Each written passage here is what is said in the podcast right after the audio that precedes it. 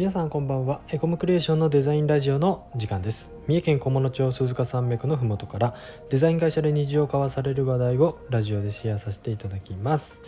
えー、本日はデザイナーの西尾です。よろしくお願いいたします。今日はですね、えー、テーマとしてワークショップ。においてこう大切なことっていうようなお話をさせていただきたいなと思います。最近ですねあのエコムクリエーションでは、えー、ワークショップのご依頼をいただくことがですねちょこちょこありまして、えー、まあワークショップあまり聞き慣れない方もいらっしゃるかなと思いますのでちょっとご説明をしますとまあえーとある一定の何かこうテーマを持ってそのこうアイデアを出したりだったりとかあとはこう何か物事を決めていくためにですね、えー、まあ、話し合いのこう形を決めてその結論を出していこうだったりとか、まあ、こうある一定のこうえー、テーマを持っていろんなこう話し合いをしたり、えー、まあ、決断していったりっていうのをお手伝いするような、まあ、すごくこう丁寧にやる会議みたいな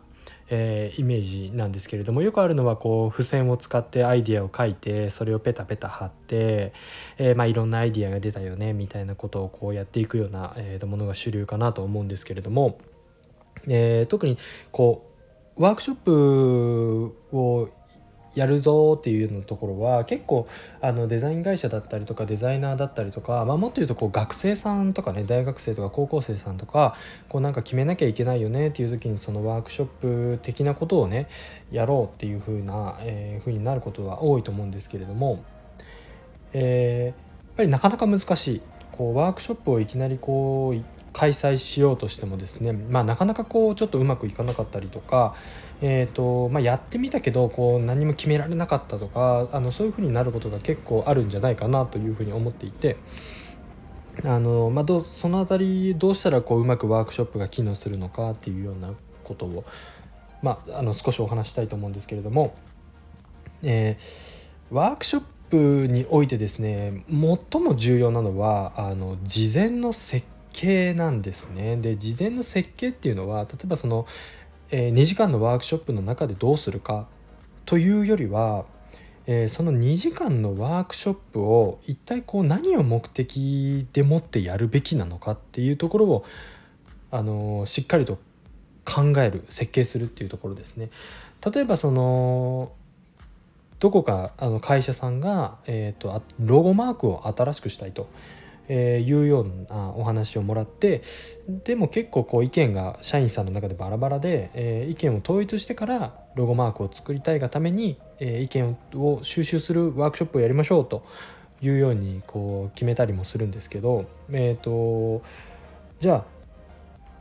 意見を統一していくために一体どういうことをワークショップで取り扱ったらいいのかっていうのが非常に難しい。ですよね。でそういう時にこうワークショップそのものを設計するというよりは、えー、その会社さんが今どういう状況なのかとか、えー、どういうメンバーがいるのかとかそのメンバー一人一人はどういう意見を持っているのかっていうようなことをですね、あのー、しっかりと把握する必要があります。で同じようにそのロゴのイメージを決めていくワークショップといってもその開催する会社さんや開催するメンバーによってやるべき内容というのは非常に変わってくるんですね。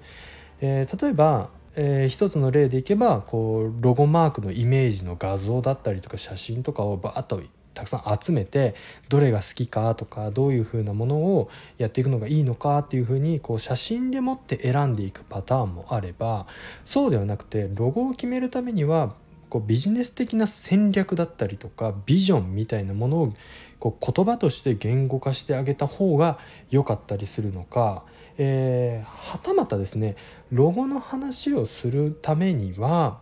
えーと、その会社の今までの歴史みたいなものを振り返るような場を作った方が、えー、その会社としてどういうことを大事にしたらいいのかどういうことを大事にしてロゴを作ったらいいのかっていうのを振り返られるよねとか、まあ、そんな形で、えー、1個のテーマロゴ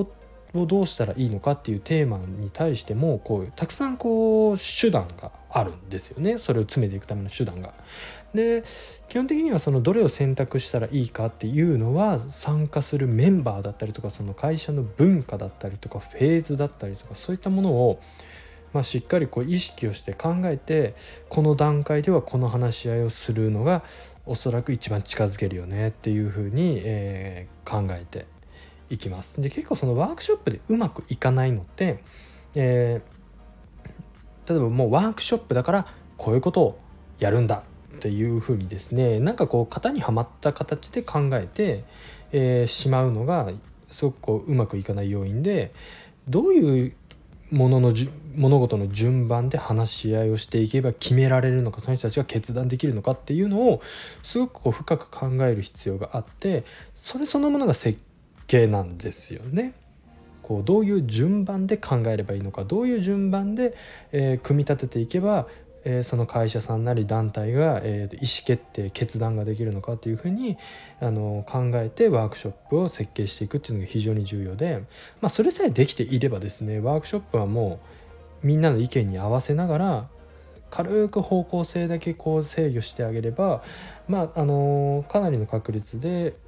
うまくいってくれるっていうの、えー、ところがあってもっと細かいコツとかはいろいろあるんですけれどもまず大枠としてその設計をちゃんと妥協せずしっかりやるっていうところが非常にえ重要です。でそのためにはやっぱり、えー、その会社さんだったりとかその人だったりとかというのとしっかりお話をすることですね普段どういうことで課題を持ってるのかとかどういう会社の状況なのかどんな雰囲気なのかとか働いてる人はどういう人たちなのかとか、えー、そういうことをできるだけ自分がしっかり捉えられるためにしっかりお話をしたり、えー、確認をしたり、えーと見学をさせてもらったりとか、えー、そういったような、えー、努力が必要になってくるんじゃないかなというふうに思います。あとはもう本当に細かいそのワークショップの中でのいろんなこう話し方だったりとか、えー、と説明をどのタイミングで持ってくるかとか、えー、休憩をどのタイミングで取るかとかそれでも結構重要なコツだったりはするんですけど大枠はそのワークショップをどのように進めたらいいのかというか話し合いをどのように進めたらいいのかっていうのをしっかりと設計する力っていうのが、えー、ワークショップにおいては非常に重要かなというふうに思っております。で、まあ、ワークショップっていうとそのなんか特別なスキルに感じるかもしれないんですけれども例えばディレクターだったりとか、えーと、プロジェクトマネージャーにとっては、まあ、ほぼ必須のスキルかなというふうに思っていて、まあ、基本的にはその決断のサポートをする決めていくサポートをするための、えー、まあ、技術スキルっていうところなので。あのー、ぜひこうなんかなかなかお客さんとの話し合いがうまくいかないなとかなかなかこう、えー、決めさせてあげることができないなというふうに思っていらっしゃる方々がいらっしゃいましたらあのぜひワークショップ、えー、のこう技術や知識やスキルっていうのを少しあの勉強していただくといろいろとこう役に立つことはあるかもしれません。という形でエゴムクリエーションではですね最近そういったその話し合いの設計だったりとかその決めていくまでのそういうお手伝いっていうのもすごくあのさせていただいておりまして、えー、そういったものにですね興味ある、えー、デザイナーの方々やそういったことでねあの困っていらっしゃるなかなか自分たちでは決められないよっていうふうに困っていらっしゃるようなあの皆様がいらっしゃいましたら是非エコムクリエーションへご相談いただければなと思います。はい。では本日もお聴きいただきありがとうございました。チャンネル登録やいいねをしていただけると嬉しいです。エコムクリエーションでは Twitter や Instagram といった SNS も運用しておりますので、気に入っていただけた方はぜひそちらもチェックしてみてください。またこんなこと聞きたいよという方は、レターからご質問いただけますと嬉しいです。それでは次回の配信でまたお会いいたしましょう。またね